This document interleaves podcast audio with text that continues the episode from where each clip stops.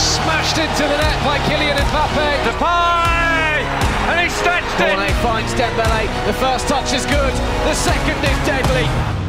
Neymar still! Oh my word, what a goal! It! Lovely finish. Must be the opening goal. Benedetto. And Bagnon, fantastic! Outrageous goal from Gael Kakuta. Play it again. A Dolberg! Oh, Ben Yedder, beautifully done! Sensational! Hello and welcome to Le Jeu as chaos descends on the southern derby between Nice and Marseille. Marseille refused to retake to the pitch after the game was interrupted for an hour and a half. We look back at Sunday night's worrying events. Elsewhere, there was a thrilling 3 3 draw between Clermont and Lyon. PSG march on in Brest. Rennes win the Western Derby, but Monaco's problems continue to mount as they're beaten by Lens. Uh, joining me this week on Le Beau Jeu, I have the pleasure to welcome uh, Andrew Scott for a rare appearance. How are you, Andy? Hi, Matthew. I'm okay, thank you. How are you? Yeah, I'm, I'm okay. Thanks for joining us. I know it was a, a late night for you working uh, Mm. on the highlights this weekend. It all finished a bit later than uh, than planned. Robbie, uh, you were you were commentating the uh, Nice Marseille. How are you doing this morning? Uh, not too bad, all things considered, Matt. After three hours of live commentary uh, yesterday evening, which was a bit tough, but uh, you know, for a commentator, it's uh, all new experiences. Yeah, I, I was watching the game on the on, on French television, and they sort of have had the advantage of having a commentator with his summarizer, having two guys pitch side as well, plus another reporter. And I, I was thinking about you, Robbie, being on your own. Uh, how Yes. how you how you were passing the time. Let's um let's start with a bit of commentary uh, from the Allianz Riviera as uh, Nice played host to Marseille. This was an eagerly anticipated game. Both teams off to promising starts this season. Let's uh, let's hear what happened. Dowie now he finds the Swiss youngster Lotomba into the area. Dolberg is there, and Nice score, and it's Kasper Dolberg again with that ruthless Iceman clinical finish. Well, if you're just joining us here at Allianz Riviera, the match has been suspended after Nice fans invaded the pitch when Dimitri Payet was trying to take a corner. There were some uh, rather distasteful scenes, and the referee decided to send both teams back into the changing rooms.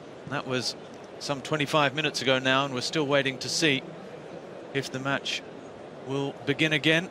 Well, this is not football. This is not what we wanted to see. The final match of round three of the season has descended into farce. Yeah, so Robbie, where where do we start with this one? Um, I, I almost want to talk a bit about about the game because it was because it was good, but it's obviously all been overshadowed. Nice were were a goal up when Marseille, with about 15 minutes to go, had a corner. Um, Dimitri Payet went across to take it. I think you know we, we should say that it wasn't the first time in the game that that some objects have been thrown on towards towards Marseille players, uh, particularly when they were taking the corner. And uh, you may well have seen the uh, the images that have been doing the rounds on social media. Dimitri Payet getting hit on the back. He had his back to the Nice fans. He got hit by by a bottle that seemed to, to be pretty much full. Um, he was down on the ground when I think another empty bottle hit him. He he picked that up, threw it back into the stands, and then it all just it all just went crazy, didn't it, Rob? Yeah, that's um, that's pretty much what happened in in the 76th minute when things went a bit pear shaped at, at Allianz Riviera. Before that, as you say, Matt, and, and I know people want to want to talk about the events that happened, but it was a cracking match of football. Uh, it was a the first 15 minutes a little bit slow as the two sides felt each other out, but then it really really kicked off. There were great chances at both ends, great goalkeeping from Benitez and Mandanda. Um, really, a couple of fantastic saves. Kasper Dolberg's goal were in in the 49th minute was a was a classic Dolberg one touch finish, just improvising off the chest and in, and it looked like Nice were on their way. They still haven't conceded a goal this season, and and look, it was all heading for a you know a, a classic derby match. But the events that happened, look, it was just such a shame. I think on on so many levels, it's just such a shame for what happened last night. Just because we've been behind closed doors for for an entire season. The fans are back. It's a derby. There's passion. There's everything we love about it. And I said it in the commentary last night, but there there's a line that you can't cross, and the Nice fans crossed it. And, and not all the Nice fans, a few of the Nice fans, the ultras, who were particularly wound up by all accounts, you'd have to imagine, because even before kickoff, they were throwing things on the pitch. Steve Mandanda was cleaning his penalty box before the game kicked off with bottles of water, uh, cigarette lighters, all sorts of things were, were in his penalty box. And you see him picking it up. And this continued for the entire 76 minutes of the match. And it, yes, it got worse when there were corners. There were lots of bottles, lots of things raining down on Dimitri Payet every time he went to take a corner. But Steve Mandanda as well, and the other Marseille players as well. And the Nice fans, I mean, what what were they thinking? What did they think was going to happen? And I wonder if they weren't like little kids just trying to push boundaries a little bit and saying, "Oh, look, we're thrown we've thrown a few things now and nothing's happened. Let's keep going. Let's keep going. Let's keep going." And they did keep going, and finally they they hit one of the Marseille players, and that's when it that's when it all kicked off. It you can't defend the actions of of these few Nice supporters that that ruined it for everyone in the end because they ruined what was a fantastic match of football interesting. There are several talking points and and things that need to be discussed and things that will come out in the wash. One for me is, and obviously, and I'm not pointing the finger at the referee Benoit Bastien, who's an experienced French referee, and Alvaro Gonzalez in particular was talking to Monsieur Bastien the whole way through the match, saying. What's going on? What are you going to do about this? And you, at one point, midway through the second half, you see him point and you can see him say the word visage, visage, face in French. And he's saying to the referee, I think he's saying to the referee, are you going to wait until one of our players gets hit in the face? And what are you going to do then when, when something serious happens? And the referee kept saying, pointing to the delegate on the halfway line and the cameras and saying, look, it's all being recorded. We're going to keep playing, as though he was under instructions to keep the game going it's a volatile environment. We know Nice fans are, are very passionate. We know it's a big derby. But surely, if it had been racist chanting, the game would have been stopped. There would have been an announcement over the loudspeakers saying, This has to stop. The game has been suspended for two minutes, for five minutes, for whatever. It will retake. The game will resume once you calm down. This didn't happen. And the Nice fans kept pushing and pushing. And there, I mean, Dimitri Payet threw a bottle as hard as he could straight back into the fans. That could have hit anyone, an innocent bystander, etc., etc. You can understand Dimitri Payet's frustration, but he shouldn't have done that. I'm not saying it was Payet's fault, but that's what sparked the the the Nice fans then, as though they were yeah. waiting for that moment, then went, "Oh, look what he's done! Let's go!" And they were after yeah. him. The Nice fans came down onto the pitch. There were punches thrown. We saw Marseille players Luan Perez, uh, Matteo Guendouzi had marks on them, uh, on their necks where they'd been grappled or grabbed by, by Nice fans. The Jorge Sampaoli was going mental on the sidelines. He looks like a caged lion yeah. or tiger. And the thing is, Robbie, the there was this there was this electric atmosphere right from the beginning of the game. I, I can remember yeah, in the first which is few great. minutes. Yeah, but yeah, I know. But Sam, I remember Sampaoli going absolutely mental in the first few minutes because yeah. a throw in was given to, to Nice and, and yeah. the referee tried tried to calm him down. So, but in the atmosphere in the stands, um, you know, by and large in the game was absolutely brilliant. But but I, I, I think you're right. I think it's that the supporters kind of felt that because nothing was happening, nothing you know, nothing was being done about them throwing things on. It was almost like they felt that they they they were allowed to do it, or you know, we, we're talk we are talking about a minority, and I think. Um, it is important to say that it was, you know, a, a great atmosphere, and you saw a lot of children, you saw a lot of families, and that's what's yeah, so absolutely. sad about it. That's that's what's so damaging. I think we do need to say before I bring Andy in, we do need to say where we're at here on on on on Monday morning because there is going to be an inquest. But as it stands, the referee. After a very, very long consultation with all the security and, and, and the police that that, that, were present in the stands. You know, they watched all the images over and over, and it took an hour and a half, and they decided they could play the game. Marseille refused to play the, to, to, to restart the game. Andy was waiting and waiting because he had to finish the, the, the, the highlights program. I mean, you must have been thinking, you know, how how long is this going to go on for? Yeah, ab- absolutely. Um, eh, you, you know, it's funny because um, the, the, the point that Robbie makes about it being a good game, and it's one of the things that that um, L'Equipe. I was looking at L'Equipe this morning very briefly. One of the things that they actually say, they say le match était pourtant beau, and it's true. And and one of the problems with um, making a highlight show with the late Sunday night game is that you leave yourself a certain space to fill. Uh, in terms of the time you've got to for, for the highlights of the game, and actually, it was very difficult to to to to fill that space because there was so much happening in the game. It was a very good game, and, and then everything kicks off. Uh, luckily, we were able to to send our highlight show a little bit later than than we're supposed to because nobody knew what was happening. And actually, even as I was, um, you know, just just leaving last night, we weren't entirely sure. You know, has this game been abandoned? Have Nice been awarded the victory? We weren't completely sure, and obviously, we have to wait and see what the league will will decide on this. Is going to be, as you say, a big inquest, and um, and and it's going to run and run all week. Um, it's it's very obviously um, very disappointing that this has happened at the end of another good weekend of football in France. And I think really the thing that sticks with me more than anything is that these supporters. You mentioned that the vast majority of the people in the ground um, were not involved in this. Of course, they'd come to to watch the game uh, in you know peacefully to enjoy the occasion with their friends, friends and family, whatever. Uh, but what I find truly amazing is that let's just remember that the whole of last season, pretty much the whole of last season, these fans were not able to go to the game. And um, the second match back this season at home for Nice, they do this. Uh, I just find that incredible that they would um, they would do that, and of course they jeopardise their chances, and not just their chances, but the chances of all of the club supporters and possibly other teams as well. They jeopardise their chances of being able to go back to the stadium anytime soon. I just think that's incredible. I mean, I mean, there's a fine line in football in terms of supporting football between um, the passion, you know, the passions run high and and and what that passion brings. Sometimes there's there's there's an edge to a crowd, and that can make for a very special atmosphere. And I've been at some really big games of football, you know, in in in down the years, you know, whether it be PSG, Marseille. Barcelona, Real Madrid, you know, Benfica, Porto, whether it be Boca Juniors, whatever. I've been to some great stadiums, experienced some incredible atmospheres, and and sometimes you do need that edge, that bit of needle to create that special atmosphere. But what it really cannot do is go that step too far, like what happened last night. Um, just crazy behaviour from these supporters, and, and it just ruined it for you know. Okay, I went to bed a lot later than planned, but it, it ruined not just my night; it ruined the night of so many people, and Andy, uh, it's such a shame. Have you been to a Dundee derby?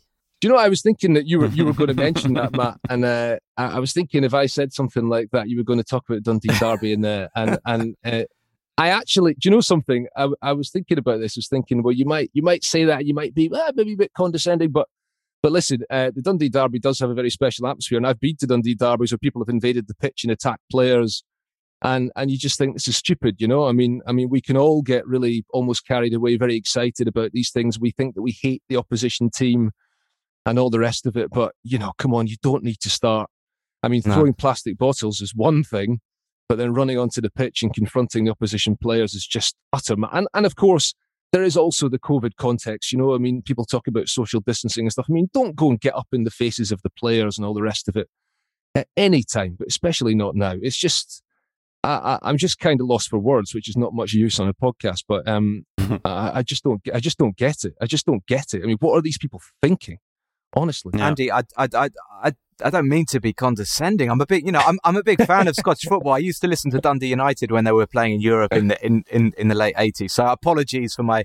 no, no, no, no, no. It's, it's, But, but you, you know, I mean, I mean, the, the point is that you get you get Yeah, lots of all, all these big derby games, and this game obviously last night is is a derby, and down in the Mediterranean, you know, these port cities, Nice, Marseille, um, you know, people are passionate about life in general. There's a real fervor about the football, and, and I saw a comment actually by a colleague of mine last night who said, um, a guy who's based uh, in the UK, who said that of all the teams. Um, with crazy ultras, is how he described it. You don't expect Nice to be that team. And it's a bit of a lesson actually for people who don't really follow French football on a regular basis because they think of Marseille automatically as being the club with the, the real fervent supporters. But we all know that Nice really do have um, a, Absolutely. a fervent branch of ultras. Uh, and and this is, I mean, I was, but this is not new. I mean, it is new to the extent to which it's happened. But we've seen games. You know, you go back to the old Stade du Ray. That was always a very intimidating place for away teams to go. A real ramshackle stadium. And obviously, this is a modern ground, the Allianz Riviera.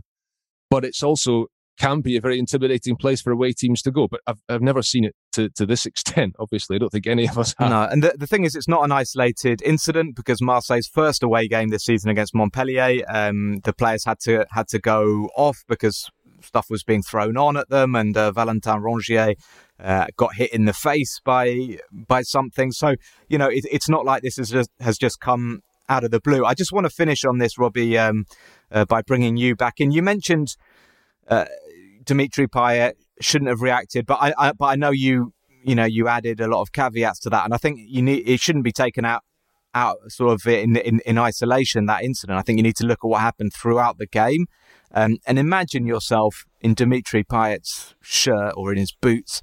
You, you've got your back to whatever seven thousand supporters who are who are obviously screaming at you. You get hit by a, a very hard object that suddenly you know comes out of the blue smacks you, you're down in pain, and then you get hit by another object.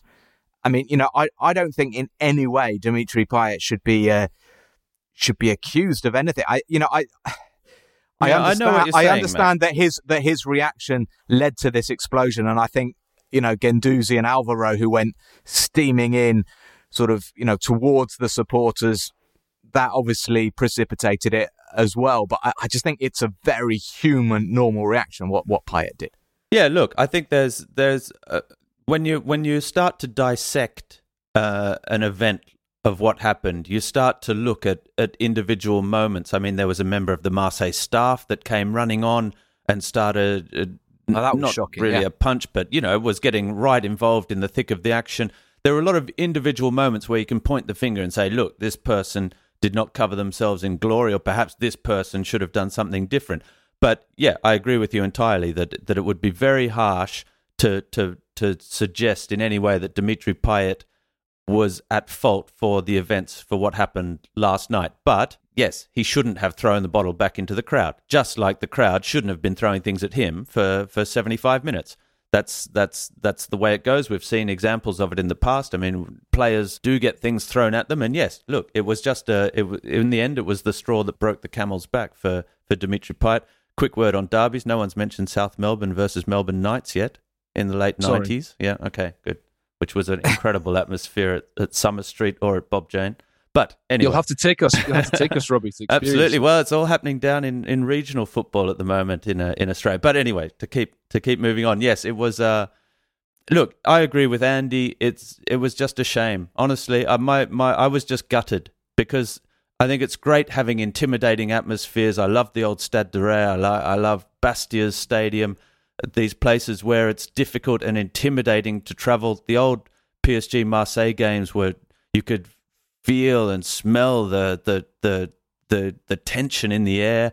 And but if you if you step over the mark, you, you ruin it for everyone, and that's what happened. And look, it's just a it's just a great shame. We have to see what happens now. I mean, it's all going to come out in the wash. What what happens with the, this result? Can I just can I just touch on that again? Actually, just the you, you mentioned PSG Marseille games in the past, and I think you know we all know, don't we, that that um, there was a, a terrible incident at PSG Marseille game going back more than ten years now, where unfortunately a fan lost his life Mhm. um, outside the ground um, on the sidelines of the game, and that was actually trouble between supporters of the same team.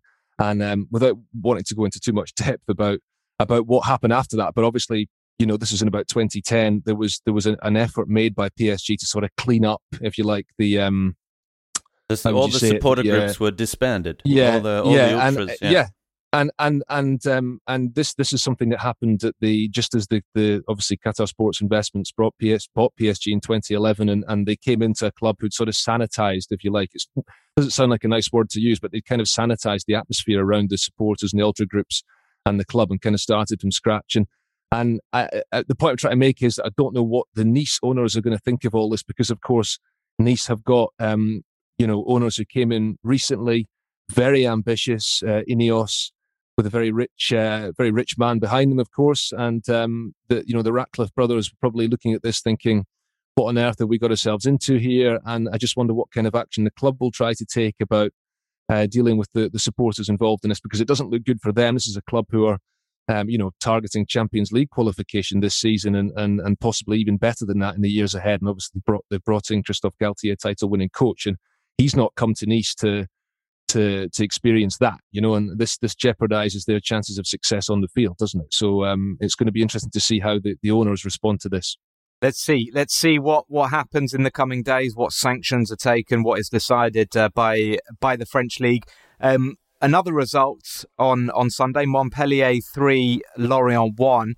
Um, I'm I'm bringing that game in for a reason. Montpellier uh, winning thanks to Savanier, Mavididi, and uh, Andy Delort. It could.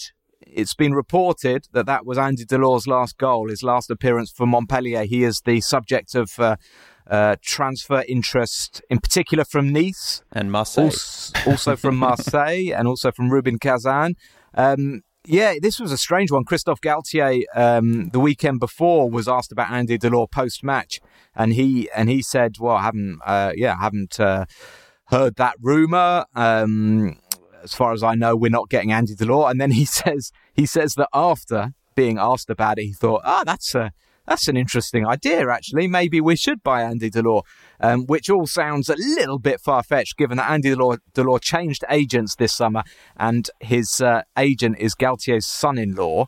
Um, so it's a blow, isn't it, for, for Montpellier?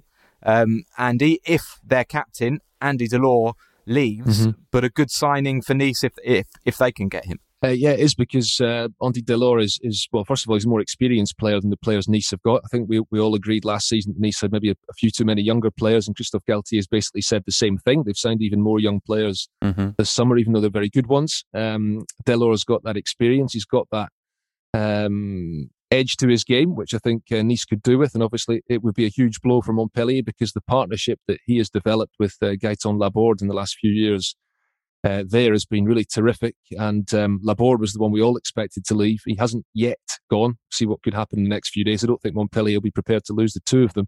Uh, I, I, think that probably, I thought that Andy Delort would want to stay at Montpellier because his story is an interesting one in that he comes from not far away in uh, the, the town of Sète, which is uh, just on the coast, not far away from Montpellier.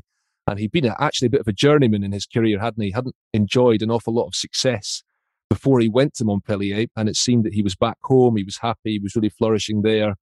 Um, so maybe a bit surprised that he, he wants to leave because by all accounts he does want to leave.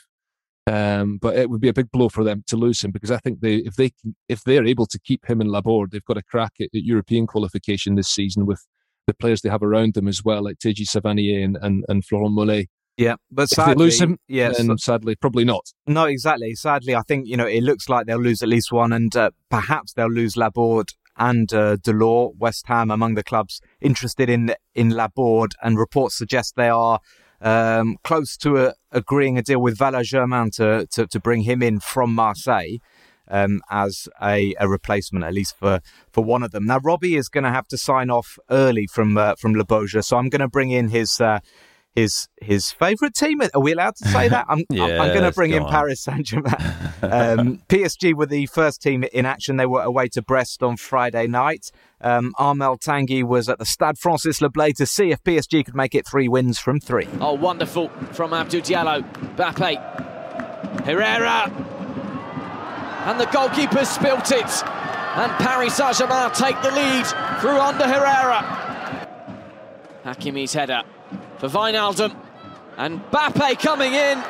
And it's a rare-headed goal for Kylian Mbappe. He just continued his run, met the ball, and now Paris are two up. A chance here for Brest on the breakaway with Steve Mounié. Cardona trying to break into the box in support. Mounié for Romain Faivre. Wonderful touch for Franck Honorat. Terrific goal from the Bretons and still no clean sheet this season for Paris Saint-Germain.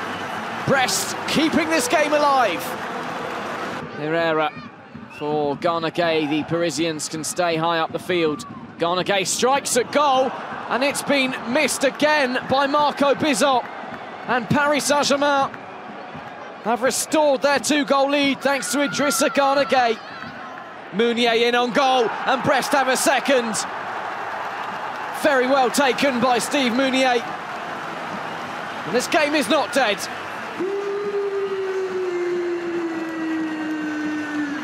And the chance for the break for Paris Saint-Germain. Can they put the game beyond all doubt? Hakimi has gone up alongside Kalimuendo and Di Maria. It's Di Maria with the classic Di Maria lob over Marco Bizot, and that has put this game to bed. So Paris Saint Germain uh, with another 4 2 victory. Lots of goals coming at, at, both ends at the moment for, for PSG. What did you make of this one, Robbie? Um, yeah, I think Paris are, are, are, looking very dangerous going forward, but there they there need to be some some tidying up at the back. I think we saw that Brest are a side that are, are going to cause problems this season. Um, they're, they're, a side that never say die. I think they had some excellent performances. Frank Honorat was was superb. I really like Mounié up front. Um, he's incredible in the air. Um, gets his head on everything. Look, Paris Saint Germain.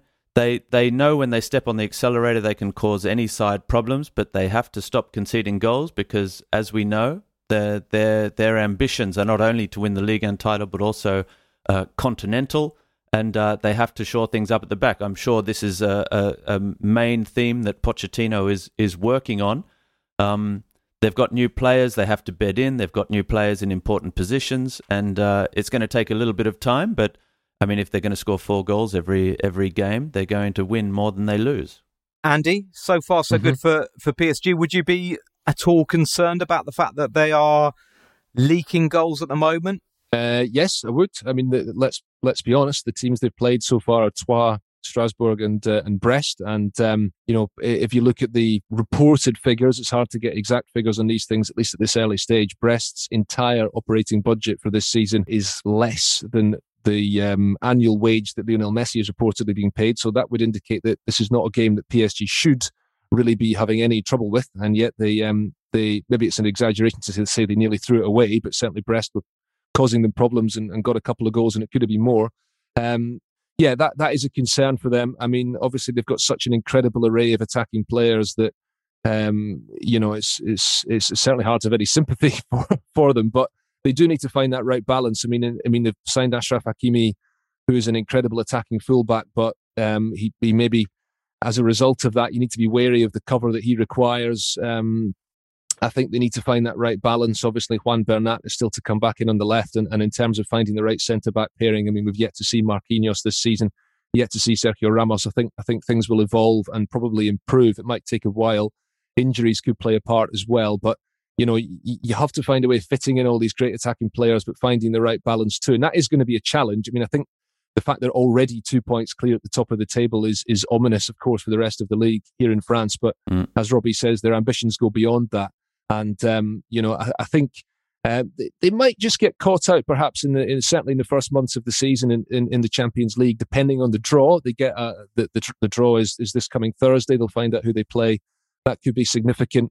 Um, maybe they'll slip up there, but as, as, as long as Mauricio Pochettino can can find the right balance uh, in time, for the knockout stages of the Champions League, because let's be honest, that's what this is all building up to, then um, things will probably be all right. But of course, there is some concern because they've let in five goals in three games against, you know, on paper, very limited opposition. Just very quickly, Matt, it was Marco Verratti, the European champions' first game back, the Euro winner. And uh, it was great to see Verratti I, back on the pitch. He's awesome. Can, can I quickly, Robbie, ask you just two very simple questions? Yeah, uh, rounds yes. PSG coming up on Friday one, are we going to see Messi? Two, is this going to be Kylian's last game for Paris Saint Germain? Sorry, I say that with a kind of slightly nervous laugh because they're still talking about him in, in Madrid. Um, if and I said this last week, but if I was Kylian Mbappe, there's no way I would leave Paris Saint Germain this season. I have one year left. Worst comes to worst, if I'm if I'm negotiating a, a contract extension, I will just continue this season because this is a, a club that, on paper, I mean, this will be a remarkable season for Paris Saint Germain. It has all the trappings, all the ingredients to to go all the way, and certainly more ingredients at, at PSG than there are at Real Madrid at the moment. Um, Lionel Messi, again, I think I said it before. I think that first match for Lionel Messi will be at the Parc des Princes against Clermont after the international break. Um, but who knows? There's no doubt he will want to play. He will want to be back and make a difference as soon as possible. But I suspect there'll be no rushing him back. Physically, he'd have to go through a, a an entire series, a, a battery of tests to make sure he's 100% fit. And I'm not sure after two weeks training that he's ready to go yet. but Robbie, is, is is he not going to go away and play three games for Argentina in the space of a week? And and therefore, you know, is it not wise for PSG to give him some game time before then, and then and then we rest him against Clermont before the Champions League begins? I mean, it's it's difficult, isn't it? It is. It is very difficult. Has he been called up to the Argentina squad? And not as far as I know. I believe yeah. the squad's not yet been announced. Yeah. But Argentina play play Brazil, by the way, in Sao Paulo uh, amongst the three World Cup qualifiers they've got coming up. So that's yeah, so going to be one to game. watch. That's for sure. Absolutely. Um, I'm not. Yeah. Well, who knows? We have to wait and see. But uh, certainly, Paris Saint Germain would not be happy about that. Well, let's turn our attentions to uh, perhaps the uh, the game of the weekend. It was Lyon against Clermont. Clermont, uh, the surprise package so far in August. Two wins from two, and they went to the um, to the Groupama Stadium uh, looking to heap the pressure onto Peter Bosz, the uh, the Lyon coach. Lyon were beaten 3 0 by Angers in their previous game. Uh, Angus Turode saw the action in Lyon. Moussa Dembele looking to score his first goal since November last year, and he does. And the man back from his loan at Atletico Madrid gets on the score sheet at last. Decent ball in. Oh, and the equaliser. Clermont continue to punch against above their weight. And the centre back, Cedric Hountondji, a former Rennes man himself, Comes up with the equaliser. And a chance to make it two. Moussa Dembele. The goal is given, and quite right too. Dembele scores, and Lyon are back in front. Two members of this back four making debuts today. Emerson and Da Silva, that's lovely. Oh, this could be beautiful, and it is! Oh, what a goal! Finished off by Paquetá. Well, that's well worth the flamboyant celebration that goes with it. That is a fantastic goal. And it's got in. And Rashani, the man who thought he was going off a moment ago, has scored to make it 3-2. Gastien will take the corner kick in a chorus of boos and whistles. Another good ball in, and they've done it! And Rashani has done it again! Two goals from the substitute have brought Clermont back into it and look like they've rescued a point from nowhere. Well, Andy, a phenomenal game. Um, and you have to say, uh, Clermont are doing are doing the city and, and, and the football club proud so far. Two wins, and now They've uh, emulated Switzerland uh, because Switzerland were, were 3 1 down to France in the Euros with 10 minutes to go and they got a 3 3 draw. Um, impressive stuff from them.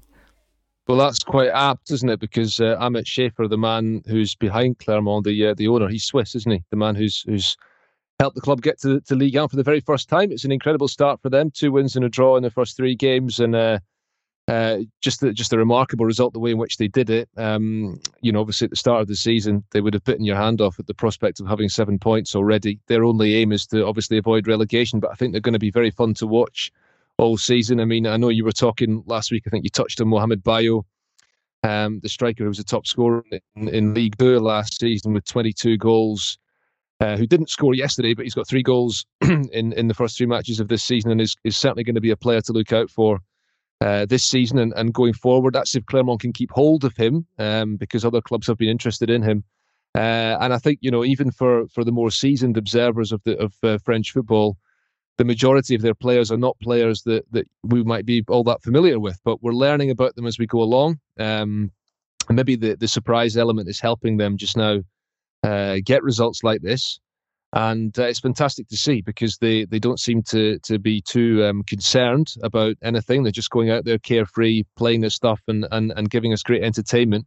Um, and I'm looking forward to see how they do this season because perhaps that surprise element will take them a long way. Um, but you know, that result yesterday, I think, maybe indicates as much as anything that the troubles that Lyon are having, unfortunately. Um, not that I want to take anything away from Clermont, but but perhaps in, in different circumstances later in the season, that result might not have happened. But just now, Lyon are really still trying to find their feet, and, and it's a good time to be playing against them. Yeah, um, Lyon actually played well, didn't they? In the in the first half, at least, uh, Moussa Dembele getting his first goals of the campaign. Lucas Paqueta uh, finishing off uh, brilliantly. a really impressive team move, and it, it looked like Peter Bosz's Lyon had uh, had arrived. But they've got big defensive problems. Um, they could have finished Clermont off, but you know, at, at the back, they they just they looked totally open. They they started with Diomande and uh, and Da Silva. Uh, Da Silva, Damien Da Silva, the uh, summer signing fr- from Rennes, really struggled. They had Emerson as well, the uh, signing that they've just got in from um, from Chelsea, a, a, European champion, of course, with Italy. Um, but I mean, Andy, you know, the the coach is is being pretty tough with them. I mean, he you know he really laid into them after the uh, after the Angers defeat, said that the attitudes weren't good enough, and uh, um, this weekend he said that they made mistakes that you wouldn't even see from an under twelve team. So you know he's not mincing his words, is he? Well, there was the um, there was the uh, banner un- unfurled by supporters uh, during the week, wasn't there, criticising the players, and Peter Bosz basically came out and said. Uh, he agreed with the sentiment, which some people found surprising because you might expect the coach to uh, stick up for his players in these situations, but he is going all out. I mean, after the Angers game last week, I thought it was quite it was quite funny to be honest. He sort of broke off from speaking French because he speaks quite good French, Peter Bosz, doesn't he? Because he had had a spell in, in France as a player uh, a long time ago, but he's come here and he's shown that he still has a good grasp on the language. But he broke away from speaking French last weekend and just said it makes me crazy in in in in obviously his perfect English because uh, the Dutch speak perfect English, but this time around, I think, yeah, obviously more reasons for him to be a bit crazy because Lyon were 3 1 up. And, and it's such a shame, actually, for them because that goal by Lucas Paqueta, if you've not seen it, if you've not had a chance uh, yet and you're listening to this and you've not had a chance to, to watch the goals in France this weekend, check out Lucas Paqueta's goal because it's a, a stunning team move. Um, and I think certainly we picked it as our goal of the weekend in France, a, a, an incredible goal. And for them to not go on and win the game from that is is a real uh, blow for them. I think results will come. They need to make more signings. It depends, perhaps, to some extent, on what happens in the coming days. I mean, we have an agreement now to sign Xherdan Shaqiri um, from Liverpool, which I think is a really exciting signing because he is a terrific player. I know he's not had an awful lot of uh, game time at Liverpool in the last couple of seasons, but he's a really exciting talent with a terrific shot on him. Uh, and I think he'll add a lot to this Lyon team at the moment there's still a, a, work in progress, which a lot of teams are at this stage because the transfer window obviously is is um, not closed yet, and and it's even more pronounced this year because business is just not happening. Aside from the teams at the very top of the the footballing food chain, if you like, and Lyon are caught up in that. Um, but maybe they'll get a few more signings in the door in the next week, and, and they'll have a different look to them in September. Perhaps that's the way to stop sort of suffering Swiss type comebacks. Uh, you sign Shaqiri, and then maybe they'll be they'll be producing them. But it, yeah, it, it, will be interesting to see him, uh, perhaps with Paqueta, perhaps with uh, Houssem Aouar, you know, supplying the ammunition to Moussa Dembele. You know, in theory, it's uh, it's it's an exciting attack, but Peter Bosz's problems seem to be at the back. I, I think we do need to to mention Clermont's hero, um, the Kosovan international uh, Elbasan Rashani. He came on with 22 minutes to go, and Rashani scored in the 80th minute and then again in the 90th minute. Uh, no goals for Mohamed Bayo this time around. He's got three in the first two games.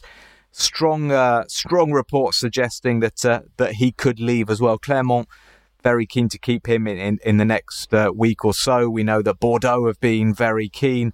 Uh, suggestions that Saint Etienne and, and, and Lille uh, are also watching him. So a lot's going to happen, Andy, as well in the next in the next week that could determine sort of you know the rest of the season, really. Yeah, not just for them, for everybody. I mean, this is the this is the, the problem I think with the, the transfer window being open until um, the end of August when the season begins at the start of August uh, in in a way that what happens now could be very different to what what's happening going to happen in the next uh, few months. I mean, it's always the case for a smaller club that they they they will struggle to keep their best players, and and and especially in this situation. I mean, Mohamed Bayo did very well.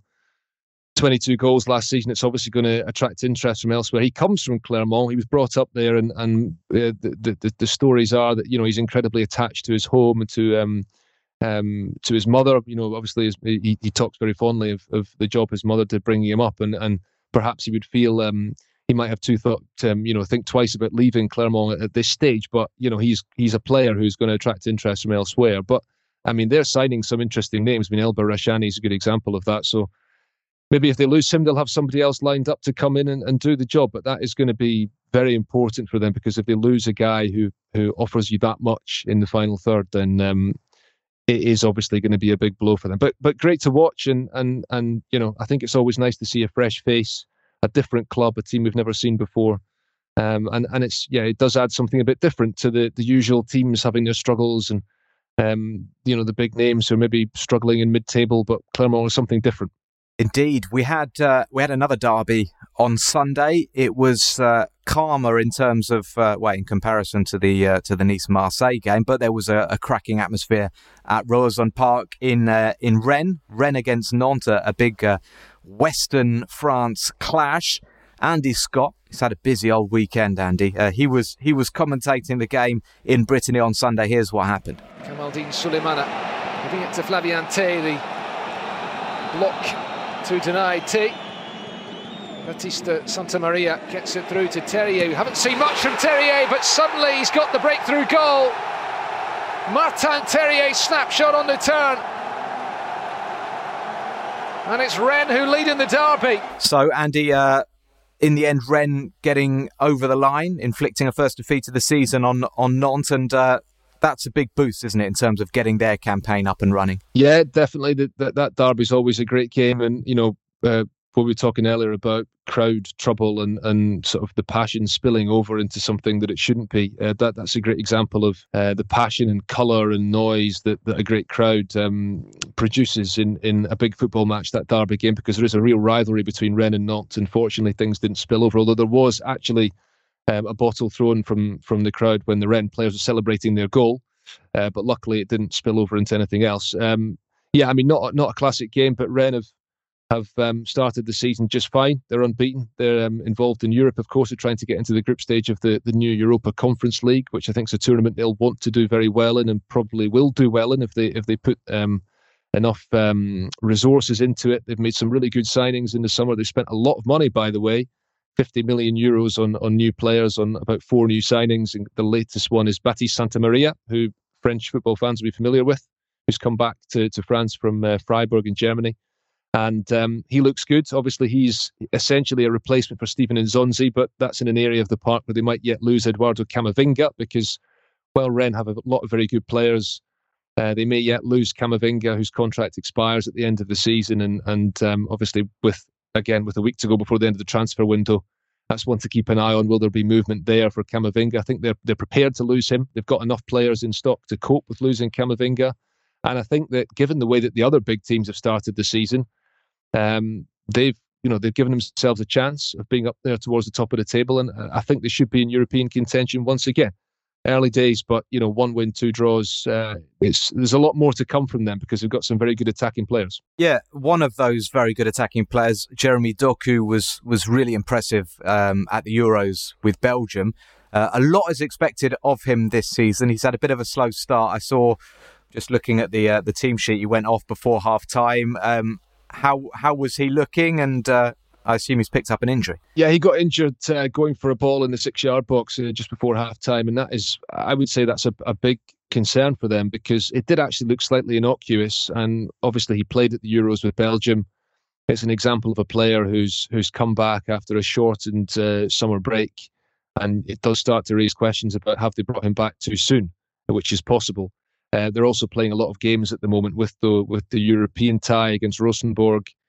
Um, so that's a concern because uh, the couple of games that I've seen Rennes this season, they haven't actually played with the two wingers together, I know they have done in other games, but they've got when they've got Doku on one side and the new signing Kamaldeen Suleiman on the other. That sounds like it could be really exciting. Two really, really, really exciting young guys who are still teenagers who spent a lot of money on. Yesterday they played Guirassy and Terrier together through the middle, and Terrier got the goal there is so much potential in that Rennes team. And, um, then again, it's a club who, for years and years and years, we were saying have great potential and, they never quite fulfill it. So it'll be interesting to see if they can really fulfill their potential this season. I think that's a team that should be going for a, a place in the top five, certainly.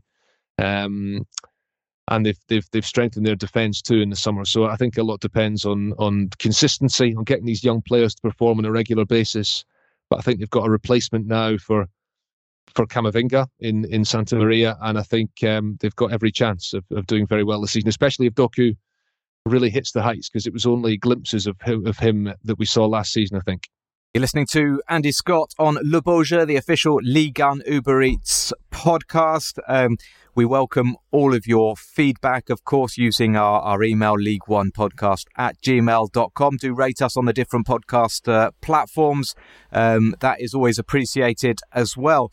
Um, and thank you for all of your uh, attempts to answer our Deja Who section. Our producer, Ian Holyman, does seem to be um, making things tougher and tougher this season, but uh, uh, many of our listeners are, are, responding positively to the challenge. Uh, if you don't know the game, if you're a new listener, you have to try and guess who we are talking about, hence the name Deja Who. Now, last week's clue um, was I started my pro career at the same club as Zidane and Vieira, but Brittany is where my career really took off. I had a solid spell in the Netherlands before that went up uh, blind or blint alley.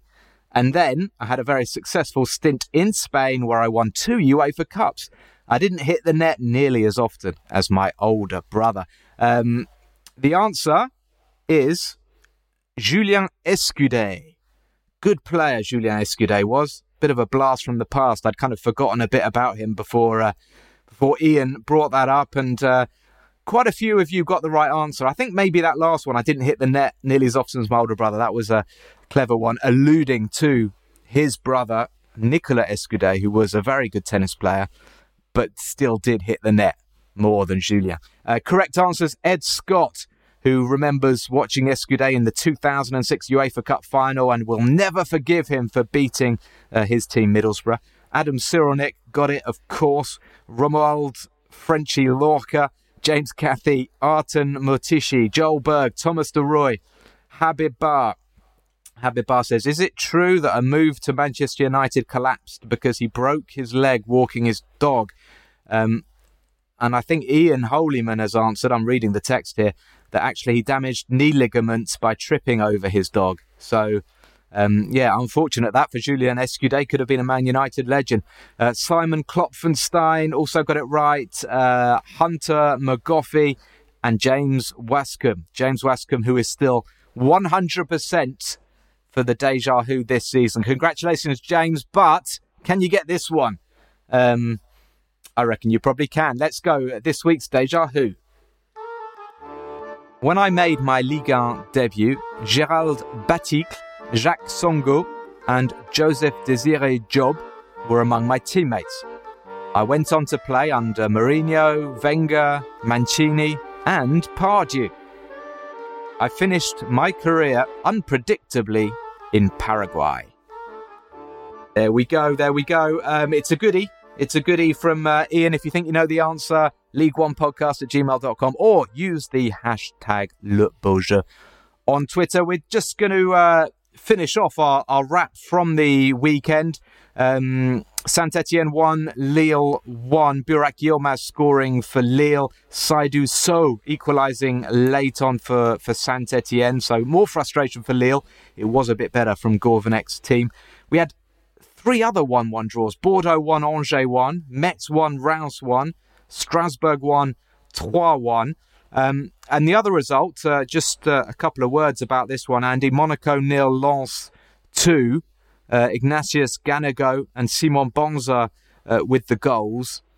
And you have to say, worrying for, of course, it's worrying for Monaco. They're having a very tough August. But a word quickly about Lens, who just seem to be going from strength to strength. Everyone was surprised about them last season, but they're looking strong again. Yeah, really. I mean, they actually they won three 0 in Monaco last season, didn't they? In two, um, yeah. I mean, a brilliant start to the season for a club who who spent a lot of money a year ago when they came back up, and that was a big gamble by them, especially when they kind of knew that they weren't going to be getting fans through the gate last season and they were going to lose money as a result of that. But they invested um, a lot of money in players like Seko Fofana, for example, the, the captain in midfield, who's, who's turning into a brilliant player for them.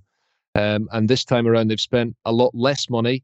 Uh, they brought in a lot of money by selling Loic Bade to Rennes, but they've they've added one or two uh, new faces. Nothing too um, exciting. It's generally just a, a, case of trying to keep the majority of the players who did well last season, and, and yeah, off to a really impressive start. Uh, that's exciting for them, and and I think you touched on it last week as well. Seeing the atmosphere at the Stade Bollaert when they're playing at home, as they were last week against Saint Etienne, that is quite something. And I'm looking forward to the next home game coming up this coming Sunday to see the atmosphere there again. Great start for them, but yeah, worrying for Monaco who play. They're off to Ukraine, aren't they, this midweek to play Shakhtar Donetsk. I think they were um, quite well beaten really in the first leg of that tie against what is a good Shakhtar side, and, and they are now on the ropes. If they're going to make it into the Champions League group stage, there's there's a real concern there, and it would be a real blow for French football in general if, if Monaco failed to make it, and, and we were left with just two teams in the group stage. So let's hope they get there. Yeah, only only one 0 but they did lose one 0 at home. Um, no no away goals to to worry about now. So um, so we'll see. We'll see. We'll see how they get on. I've got a question that, that I'll put to you, Andy, that we've uh, received from Romuald Frenchy Lorca um, about Monaco. He says, uh, "Do you think Nubel is a liability for Monaco? They've decided to loan out Benjamin Lecomte, uh, the goalkeeper, who's gone to Atletico Madrid, but Nubel."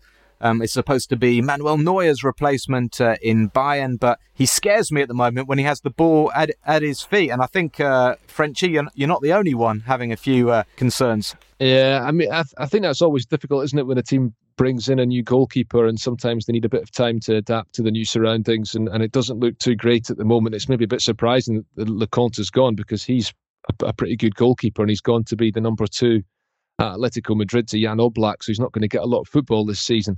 Um, yeah, I mean, Nubel will probably need a bit of time. I mean, I think the thing that surprises me at Monaco is that um, the what really stood out for me last season was the midfield pairing of Tchouameni and and um, Youssouf Fofana, and uh, Niko Kovac has, has brought in Jean Lucas, the Brazilian from Lyon, and seems to be quite happy to to shake things up in the midfield to the extent that Fofana wasn't playing the on Saturday. I don't think he was in the squad at all, if I'm right, uh, which is maybe a bit surprising because you know that was a that was really what drove them forward last season. Those two midfield. Um, so yeah, um, I mean, it's Niko Kovac said himself. He he said on Saturday that to be at the same level as we were at last season, we need to do even more than we were doing last season, and we're just not doing enough at the moment. So maybe they maybe they're just you know struggling to get out first gear just now. And and again, it's what we've said about a lot of other teams. Maybe come September, October, things will be different for them. The problem is that so much of their season depends on on these Champions League qualifying ties, and if they don't make it to the group stage, it's going to you know mar their their um their season in general. So um, yeah, they've they've got problems, and let's hope that Nubel can can settle in quickly because he needs to. Andy, while you're here answering these questions uh, so well, I'm going to fire another one uh, to you. We've had a question from Dylan Topham um, about about Nice. I mean, we didn't talk much about the uh, the actual game, what happened on the pitch uh, against Marseille. Dylan wrote in after Nice crushed Lille 4 0 uh, the previous weekend, saying he was really impressed by the performances of uh, Rosario, Lemina, and Melvin Bard, the uh, the young left back who's been signed from from Lyon. And uh, Dylan asked, "Do you think that Bard will?" Uh, displace Hassan Kamara as the left back for the, for the rest of the season. Um, and uh, what areas do you think Le Gym need to strengthen in the final days of the transfer window? Well, it looks it looks like he has. No, it looks like Melvin Bard is going to be the the the, the pick at left back. You know, they they need um, they need a bigger squad. So you know, I'm sure the two of them will do a job going forward. I, I would say the um, the area that they were crying out to strengthen last season was in attack. They've already made moves to do that, and I think we were talking about Andy Delort before. I think that would be a terrific signing for them. I think there's a lot more to come though from Kasper Dolberg as well. So I think they can only get better um, in attack, and you know probably the defence is still going to be an area of concern because having Dante back is is fantastic for them, but like the rest of us, he's not getting any younger. So you know maybe he can't play every game to a high level. So um, they need to make sure the centre of that defence is. Um, is as strong as it can be for the for the season going forward. But they've made some good signings in midfield. That's an area where they already have strength, and so um, that's that's a, a, very good starting point for them. Thank you, Andy. Uh, we're going to quickly look ahead to the next round of, of matches. We've got one more round before the first international break. Some of the uh, the big matches on Friday night: Nantes against Lyon. Uh, Saturday, Nice at home to Bordeaux, Marseille at home to Saint Etienne, uh, and then the the big games on Sunday: Lille versus Montpellier. That's the 5 p.m. Uh, kickoff in France, and Reims against Paris Saint Germain. Perhaps Lionel Messi's debut. Let's uh, go on a on a bon voyage and let's decide where we would like to go.